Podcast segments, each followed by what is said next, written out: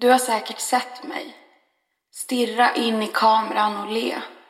Tala om frihet, hopp och hur allt mörker plötsligt blev till ljus igen. Du vet säkert mycket om mig vid det här laget.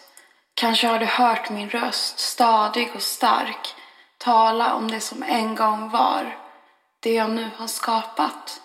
Tårfyllda ögon har lyssnat på mina ord, tackat mig för att jag har vågat, för att jag har klivit långt in i den fantastiska verklighet som vi nu befinner oss i.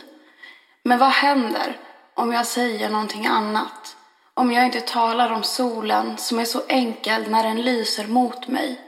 Om jag inte talar om hoppet som fyller mig varje gång jag står på en scen framför dig? Om jag inte säger starkt att det blev ljust igen utan istället säger sanningen om det mörka? Det där som finns utan att jag talar om det. Vad kommer hända då? Jag har berättat mycket för dig, men det här har jag dolt djupt inom mig. Hållit förseglat, för hur? Hur talar man om ondskan när den gör så ont? Hur spräcker man illusionen av sig själv? Är jag på väg att göra det? Nu lägger jag undan mina vackra och inspirerande ord. Nu berättar jag för första gången om hål som aldrig kunnat förklaras, om det föreviga som människohandel är, om min sista dans med djävulen.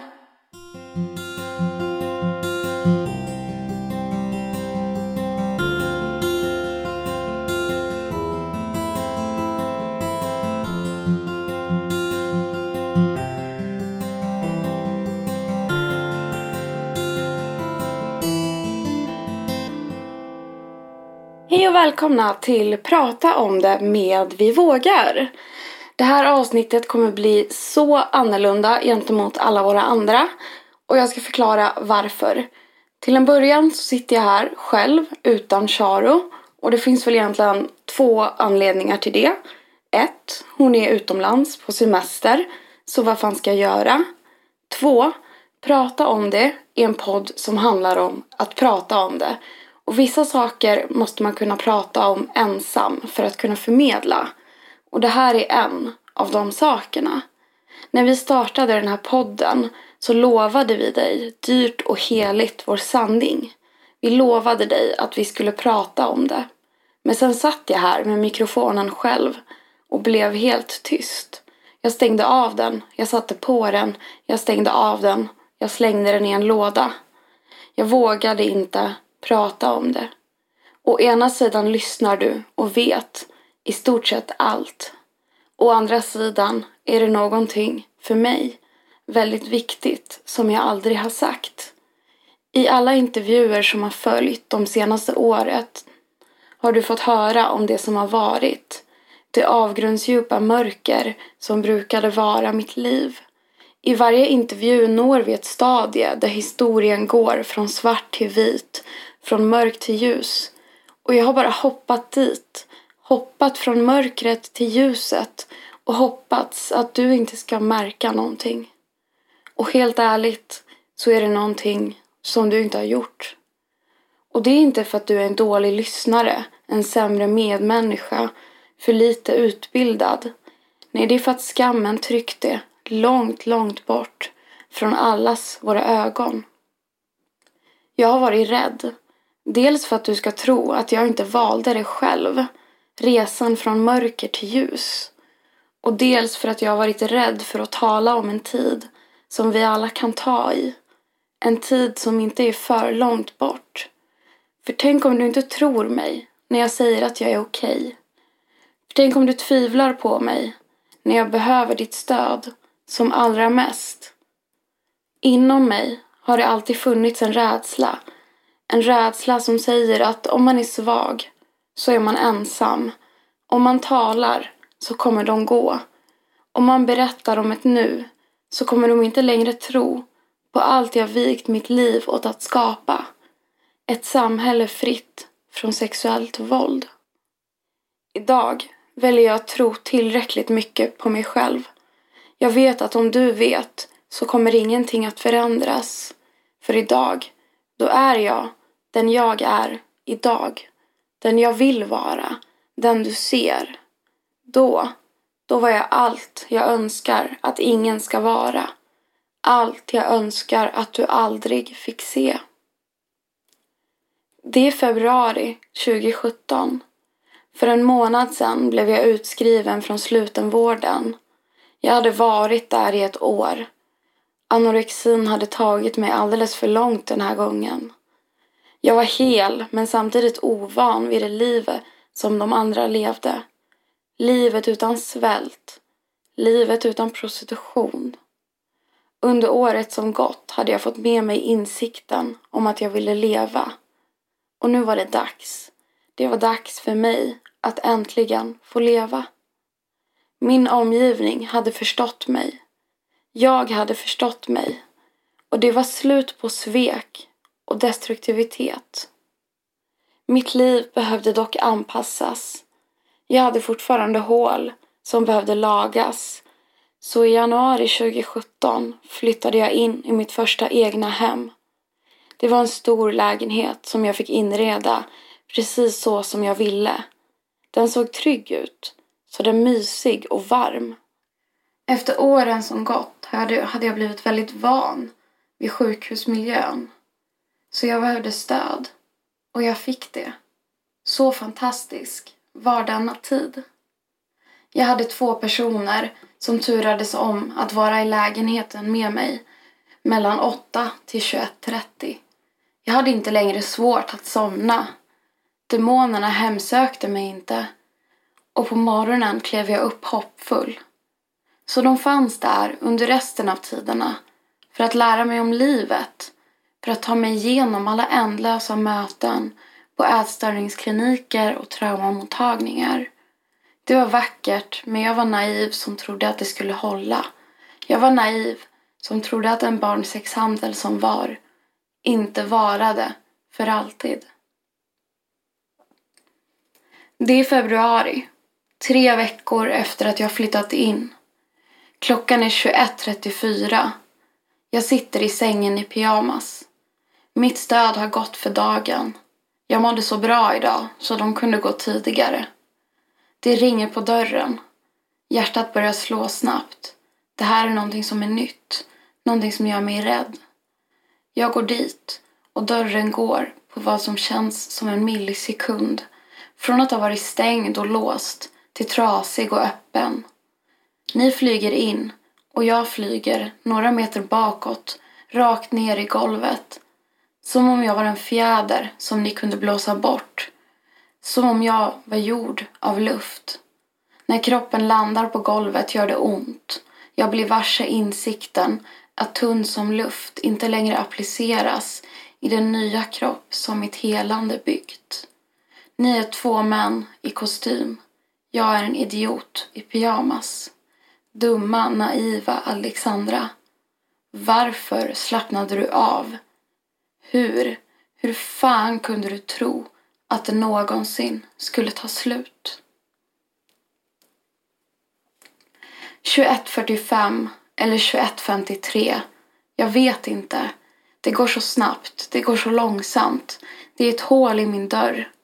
De sliter av mig kläderna. De slår mig blodig. De säger dumma jävla hora och jag håller med. Dumma jävla hora. Ett glas splittras på golvet. Jag är i lika många bitar som glaset när de våldtar mig på golvet i soffan i mitt trygga, varma, mysiga sovrum. Tiden går så snabbt. Tiden går så långsamt. Klockan säger att de varit här i två timmar. Klockan säger att jag inte orkar två timmar till. Jag lämnar röda fläckar i lägenheten. De lämnar sperma överallt. Jag är sönderslagen, splittrad, förstörd. Och tiden går så snabbt. Tiden går så långsamt. Hur lång tid tar det att gå från trasig till hel, okej till sönder, hemma till borta? Jag stirrar på den mörka himlen, försöker skymta något ljus i den att hålla i. Men allt är spegelbild som reflekteras i glas. Klockan säger att jag måste ut nu. Att jag måste härifrån. Att jag måste springa ut härifrån. Klockan är 23.24 och jag springer ut därifrån. Jag springer från ett helvete till ett nytt. Och om jag hade vetat så hade jag aldrig sprungit. Dumma jävla hora. Trycker 112.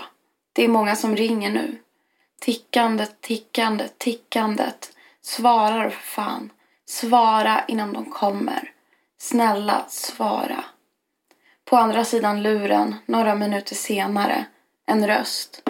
Polisen är där om tio minuter. Jag ger upp, går upp igen. Lägenheten är sönder. Jag är sönder. Några veckor tidigare hade jag suttit framför en kvinnlig polis i Stockholm och berättat allt. Jag bara bestämde mig för att jag kunde tillräckligt mycket juridik för att veta att jag kunde vinna någon form av upprättelse. Nu betalar jag priset för det. Och jag ångrar mig. Priset är för högt. Men polisen är här om åtta minuter. Åtta minuter går. Jag låtsas som ingenting under tiden. Förlåt för att jag sprang iväg. Det var inte meningen. Jag vet ju att jag förtjänar det här. Åtta minuter går och det ringer på en trasig dörr. Ingen har några kläder på sig och jag blundar, räknar, undrar var det smäller först men föreställer mig aldrig det som sedan sker. De går in i min varma, vackra, mysiga lägenhet, stänger en trasig dörr, föser ut mig. För en sekund undrar jag vad som hände där inne. Två poliser, två nakna män och en förstörd lägenhet. För en annan undrar jag vad man gör nu. Vad det är meningen att man ska göra. Sen växer jag till liv. Framför mig står en kvinnlig polis. Hon frågar vad som har hänt. Vad som är anledningen till att jag står i min trappuppgång blodig, utan kläder och hyperventilerar. Helt plötsligt har jag glömt hur man pratar. Hon lägger en hand på min axel. Jag känner den inte, men jag kan vagt skymta dess konturer. Jag försöker att titta på henne, men blicken kan inte hålla fast. Hon frågar vad som har hänt. Jag hör henne som en viskning. Snart inte alls. Huvudet är blankt. Tankarna, förnuftet och förmågan är där, men alldeles för långt borta. Hon frågar vad som har hänt. Hon frågar vad som händer. Jag kryper ihop i en boll och är borta. När jag kommer tillbaka i verkligheten som jag lämnade den. Två poliser i min varma, vackra, mysiga lägenhet. Två män, säkert påklädda nu. Jag i en trappuppgång, blodig och utan kläder. Jag tror att hon tänker att hon ska skydda mig. Hon ställer mig i hissen. Byggnaden har tre våningar hon låter mig åka upp och ner. Hissen är den tryggaste platsen nu, men jag kan inte hålla med henne. Vad gör jag om dörren går upp på våning ett och du är här på våning tre? Vad gör jag i den här trånga, oförutsägbara buren? Hjärtat slår hårt. Jag hyperventilerar. Åker upp, åker ner, åker upp, åker ner och ber med alla krafter jag har att hissdörren inte ska öppna sig utan att hon står där utanför. Ber att väggarna inte ska fortsätta komma närmare mig. Kväva mig, för det är så det känns, som att hon kväver mig. Klockan är något, vem vet ens längre. Det har anslutit sig fler poliser och jag står i en hiss medan polisen transporterar ut männen. Jag tror jag tänker att det är över, att det är slut nu, att de ska gå. Uppenbarligen kunde jag inte tillräckligt mycket juridik. Jag får komma in i lägenheten, se den med nya ögon. Inte vacker, varm och trygg, utan trasig, ful och äcklig. Jag har hunnit dra lite historik för dem och jag ångrar mig. För att nu har de ingen jävla aning om vad man gör. Jag går in i lägenheten. Jag får inte röra någonting. Nu är allting bevis. Vi hittar en plats på golvet som inte är infekterad. Jag är infekterad, men det har de inte tid med nu. En polis sitter bredvid mig. En annan håller en iPhone-kamera stadigt mot mitt ansikte. Det här är ett förhör, men jag fattar inte det. Jag minns inte vad jag säger. Minns bara att jag snurrar runt på golvet i cirklar. Runt, runt och runt. Klockan är något, vem vet? Jag har stängt av för länge sedan. Alla är färdiga, tror jag. De tar min mobiltelefon. Det kan ju faktiskt finnas bevis. Kör mig till akuten. Väntar utanför dörren. Ingen behöver förklara någonting.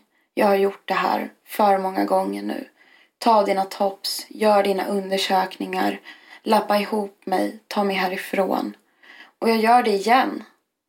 Jag tror att det är över. Jag tror att det värsta har hänt. Jag blir arg för att jag inte får min telefon.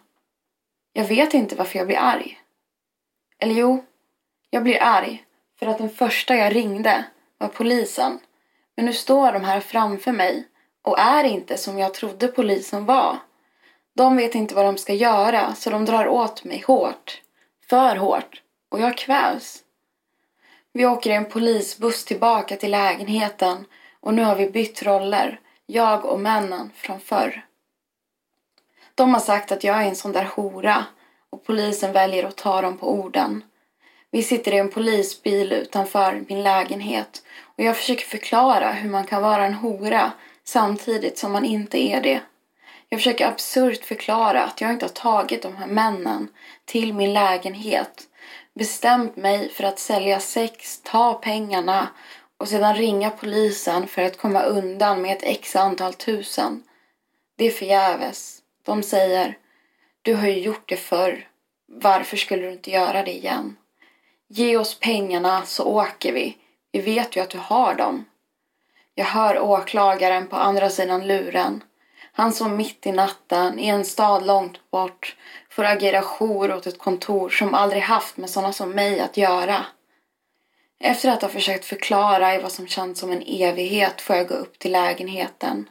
De kommer sitta utanför, gå igenom min telefon och prata med åklagaren. Klockan är över två på natten. Jag är trött, jag vill lägga mig, men ingenstans känns rätt. Sätter mig i ett hörn i vardagsrummet, väntar. Klockan är över två på natten när det stormar in. Sex poliser. De ger tillbaka min telefon. Den saknade bevis på att jag var en sån där hora. De säger att antingen ger de pengarna direkt eller så gör de en husrannsakan. Jag har inga pengar att ge dem, så de inleder en husrannsakan. Jag har aldrig varit i en.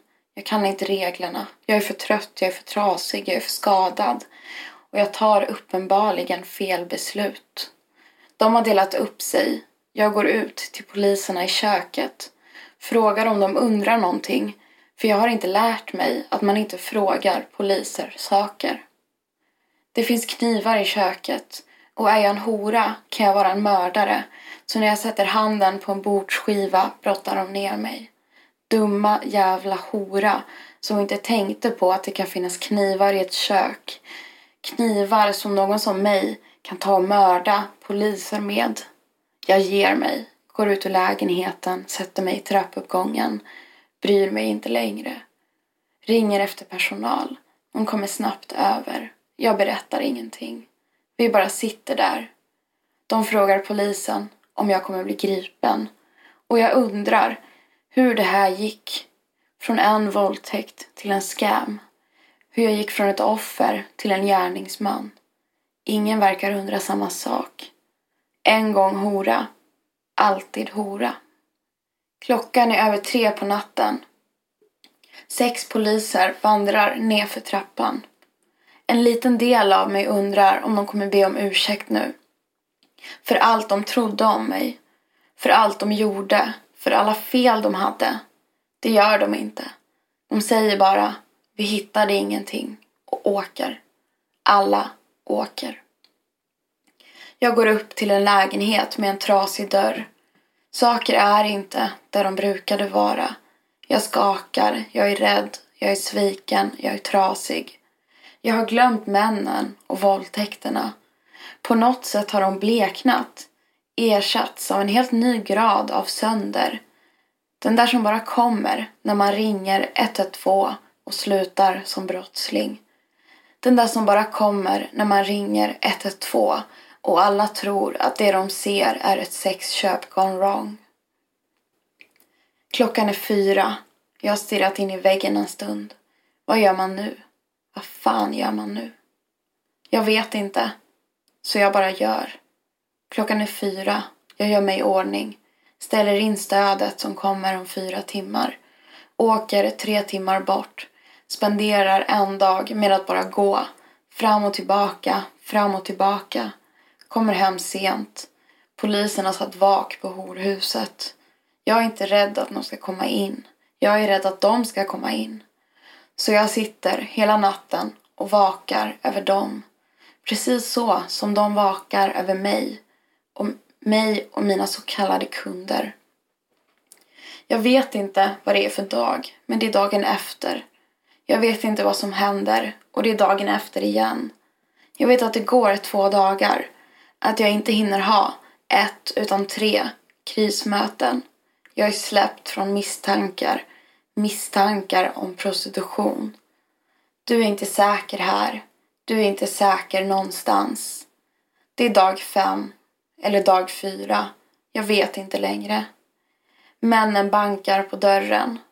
Jag blir körd till ett hotell för skydd. Jag vet ingenting utom dessa fyra saker. 1. Ring aldrig mer en polis som inte finns i ditt team. 2.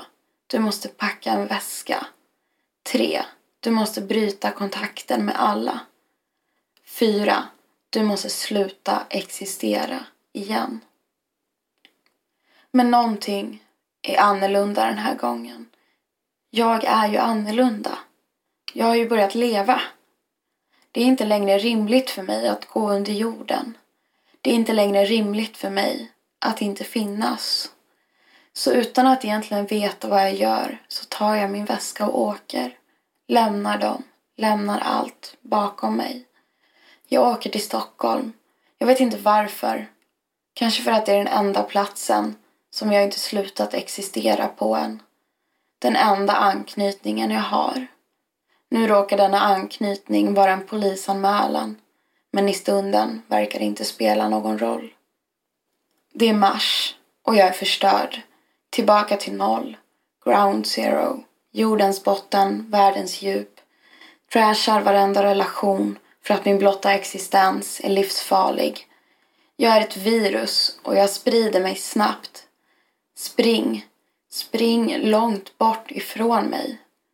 Det är i mars. Jag är i Stockholm. Här finns ingen personal, ingen psykiatri, inget matschema. Här finns ingenting som håller mig uppe. Här finns ingenting som håller mig i den stora okända verklighet som alla tusentals människor här bara lätt verkar kunna springa igenom. Här finns ingenting. Och ingenting är tydligen allt jag behöver. Det är april. Jag börjar leva. Inte som förut, utan på riktigt den här gången. Polisens svek sitter fortfarande kvar. Rädslan är djupt rotad inom mig. Men Stockholm, Stockholm är allt jag någonsin har behövt. Jag fann livet på riktigt i april 2017 och jag har levt sedan dess. Det är ingen solskenshistoria. Det är inget genomtänkt livsförändrande beslut. Det är en slump. Det är att ta makten över sitt liv. Mina vingar hade vuxit ut. Jag visste inte om det. Men, de, men när de ställde mig, själv, bland tunnelbanans myller, så flög jag. Människohandel är och kommer alltid att vara för evigt. Inte för att jag längre finns i den, men för att jag har hål som aldrig kan lagas Minnen som aldrig kan suddas ut, förnekas eller förändras. Svek kommer för alltid att göra ont. Vissa sår kommer läka. Andra kommer jag stolt bära med mig. För oavsett vad de en gång gjorde mig till så är jag aldrig mer någons hora. Många bär vi med oss sviterna av övergrepp. Många bär med sig ännu större sviter av samhället. Mitt arbete idag, mitt arbete för resten av mitt liv kommer vara den kampen. Framförallt kampen för en nollvision. Ett samhälle utan sexuellt våld. Men fram tills dess, en röst som kräver förändring. För dig, mig och alla de kämpar omkring oss som dagligen måste slåss med konsekvenserna av permanenta händer på en kropp. Kolla in vivågar.com för mer info kring hur du kan få stöd efter övergrepp. Tillsammans skapar vi ett samhälle där alla får finnas.